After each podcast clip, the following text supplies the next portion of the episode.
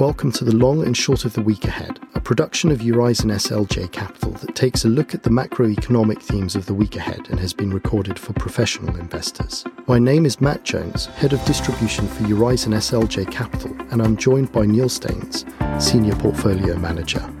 Welcome back, Neil. It's great to have you here with us again.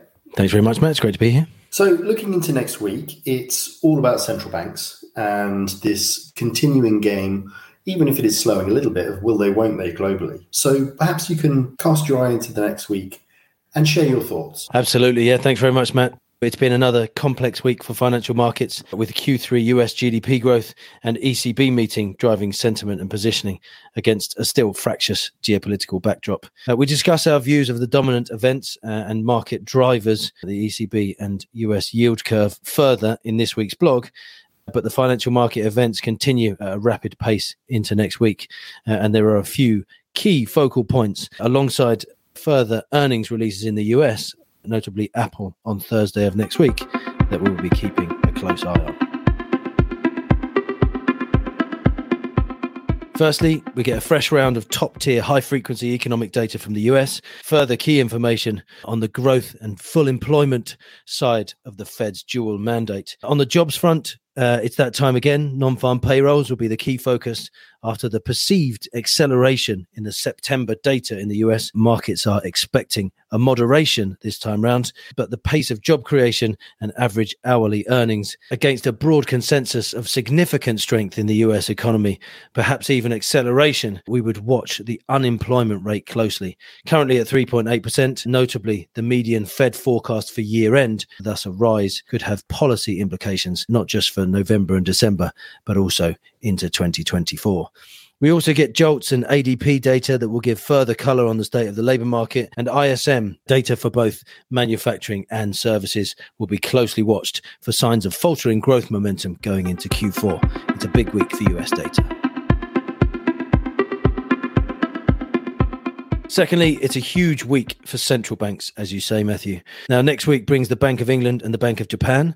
From our perspective, the Bank of England hiking cycle has likely concluded, clear slowing in labour market momentum and signs of weakening consumption more broadly should, in conjunction with a likely sharply lower inflation print for October, as the energy price cap effects impact the headline, likely keep the Bank of England unchanged, even if some MPC members still see topside inflation risks. 6 3, the likely vote split we see there. For the Bank of Japan, the balance of risks are in the opposite way round. More persistent inflation in Japan and a weaker yen, uh, a contributor to this inflation at the margin, uh, have seemingly become a factor undermining confidence in the real economy and thus consumption in Japan.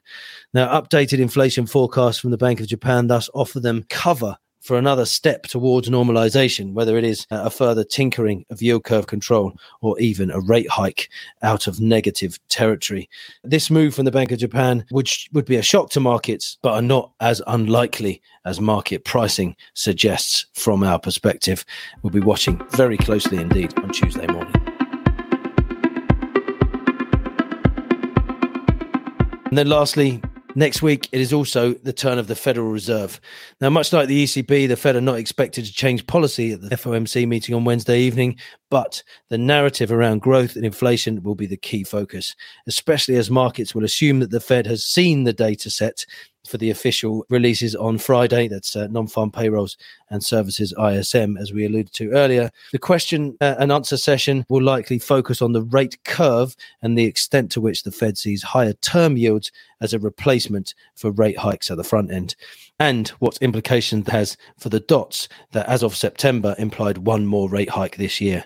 Another big week for central banks, important for the US yield curve and the dollar, and possibly very important for the yen.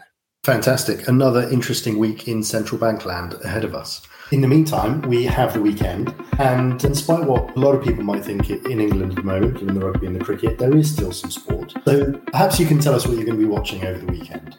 Yeah, absolutely. Thanks, Matt. Football, we've got another full Premiership schedule after midweek European fixtures. Some interesting mid table clashes, but the Manchester Derby likely the pick of the weekend games. Formula One moves to Mexico City. Mercedes will be hoping uh, that they can keep up last weekend's pace without the technical infringement this weekend. World Cup cricket continues with Australia versus New Zealand uh, and what might have been a huge clash in Lucknow between India and England, and now just England salvaging some pride from the remaining fixtures.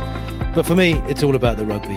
England versus Argentina, that for third place playoff on Friday evening, and then the World Cup final Saturday night. South Africa versus the All Blacks promises to be a hard hitting, captivating occasion. Very much looking forward to it. Absolutely. That is going to be one heck of a final match. Thank you for joining us and for sharing your thoughts on the week ahead. I look forward to catching up with you again next week. Thanks very much, Matt. It's been a pleasure. Thank you for joining us for the long and short of the week ahead. Further insights are available on our website, eurizonSLJcapital.com. We look forward to you joining us again next week for more insights into macroeconomic events and the long and short of the week ahead. Information data and views were accurate as at the time of recording. The views expressed by presenters are their own and do not necessarily reflect those of Eurizon SLJ Capital, Eurizon Capital, or the Intesa Sanpaolo Group. The information and opinions contained in this recording are for information purposes only and do not purport to be full or complete. The recording is directed to professional investors only and is not intended for and should not be relied upon by other investors. Information in this recording does not constitute an offer to buy, sell, or the solicitation of any offer to buy or sell securities and or any derivatives.